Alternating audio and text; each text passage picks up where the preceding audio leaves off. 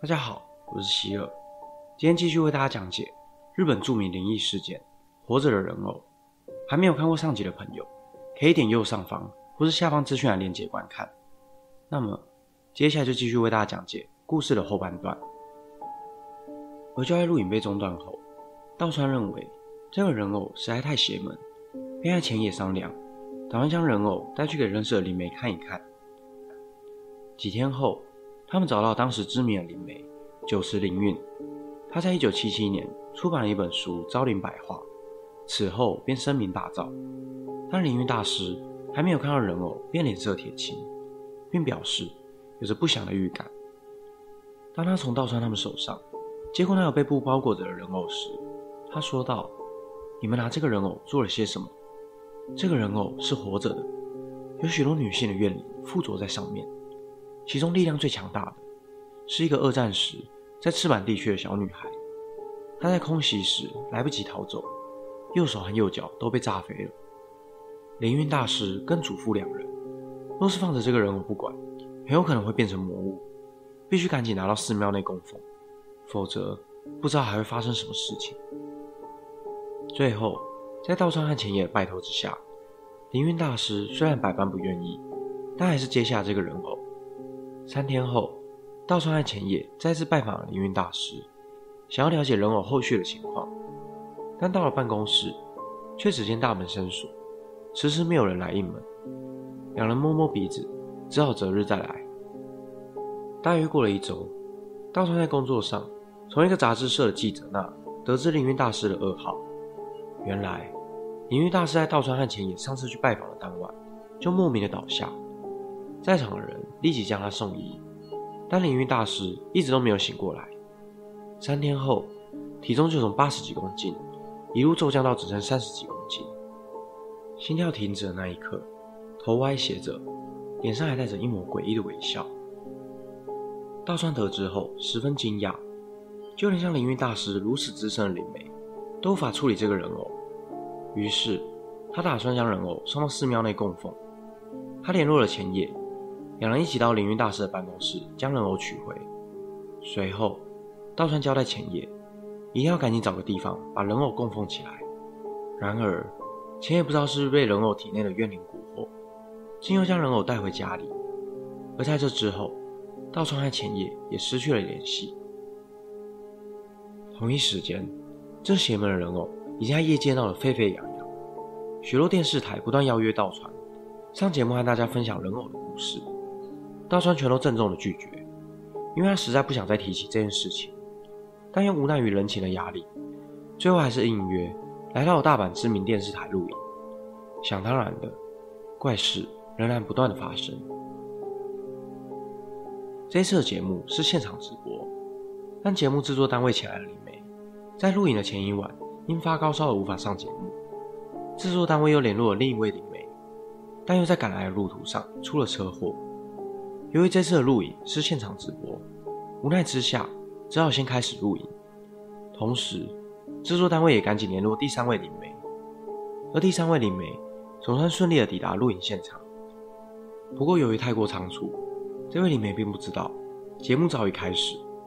他先向主持人与道川寒暄问候，随后看着道川说道：“道川先生，你有感觉到什么吗？”灵媒指着道川的肩膀，继续说着：“就在那里，你的肩膀上。”有个女孩，大川一时搞不清楚状况，因为这个桥段并没有在事先拟好的稿上。而来现场看节目的观众上方，有一个临时搭建的横杆，是用来挂舞台灯光的。林美指向那里说：“太危险了，快让大家离开那里吧。”导播虽然也认为这个林美是在故弄玄虚，但为了安全的疑虑，还是先将节目进广告，并请舞台下的观众移动了位置。没想到，前排的观众一离开后，就听到了一声巨响，印证了灵媒的话。金属横杆的其中一根连接杆突然断裂，整根杆子就悬浮在半空中。而现场有些观众已经感到不适，先行离开了现场。这时，工作人员不断的接到观众的来电，说在道川的后方看到了一个女孩的身影。现场一些比较年轻的工作人员也害怕的哭了出来。节目的现场可以说是一团乱。最后无奈之下，只好提早中断了节目。而这几次的录影意外，让许多电视台不敢再触碰这个话题，道川也不再向人提起这件事情。这段时间，他仍不断试图寻找前野的下落，但都一无所获。直到三个月后的某一天，下了班的道川在公司门口看到了前野，道川吓了一跳，立刻上前关心浅野，但浅野意识模糊，竟说着一些令人不解的话，且头发杂乱，胡子也许久没有整理，就像个两颊消瘦的流浪汉。道川立刻将前野送去医院，几周后。钱也渐渐的康复。这段时间，道川天天到医院探病，但钱也完全记不起自己失踪这三个月时的记忆。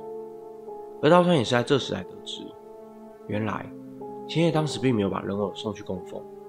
而这一次，道川亲自将人偶送去了寺庙内。几个月之后，已经完全康复的钱也回到了舞台，继续担任人偶操作师，也接到欧洲艺术单位的演出邀约。钱野约了道川和其他人一起庆祝。很快的时间来到了钱野要出国的前一天，钱野打了通电话给道川，告诉道川明天就要出发前往欧洲了，而道川也给予祝福，并约好待回国后再一起喝一杯。隔天，在电台工作的道川收到一个不好的消息：昨晚浅野家发生了火灾，在浅野的房间找到一具焦黑的尸体。已经无法辨认，但有很大几率就是浅野。道川完全不敢相信，毕竟前一晚他还在和前野通话。但根据警方的调查，火灾的发生时间点比道川和前野通话的时间还要早。也就是说，在和道川通话时的前野，可能已经深陷火海，或是已经没了呼吸。那么，和道川通电话的到底是谁？失去了好友的道川十分沮丧，在往后的日子，有很长的一段时间，只要有人和他提到人偶的事情，他都会立刻翻脸，连听都不听。直到几十年过去，一九九九年，道川才用和电视台合作，拍了一部访谈纪录片，重新讲述了这一段经历。在访谈中，道川也提到，他曾回到寺庙打听人偶目前的消息。但寺庙却告诉道川，人偶不见了。因此，包括道川在内，没有人知道人偶现在到底在哪里。事实上，这个故事大多是经由道川本人口述，很难去证实其真实性，而又是经由电视台的节目，才让大众得知了这则故事。因此，我认为其中的内容难免有加油添醋的部分。另外，现在在网络上。也找不到当年节目出意外的片段，但在日本，只要提到道川纯二这个名字，马上就会让人联想到那个活着的人偶。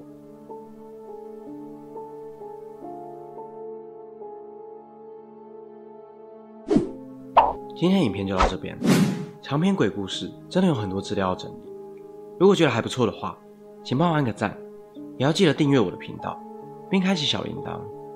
我是希尔，我们下次见。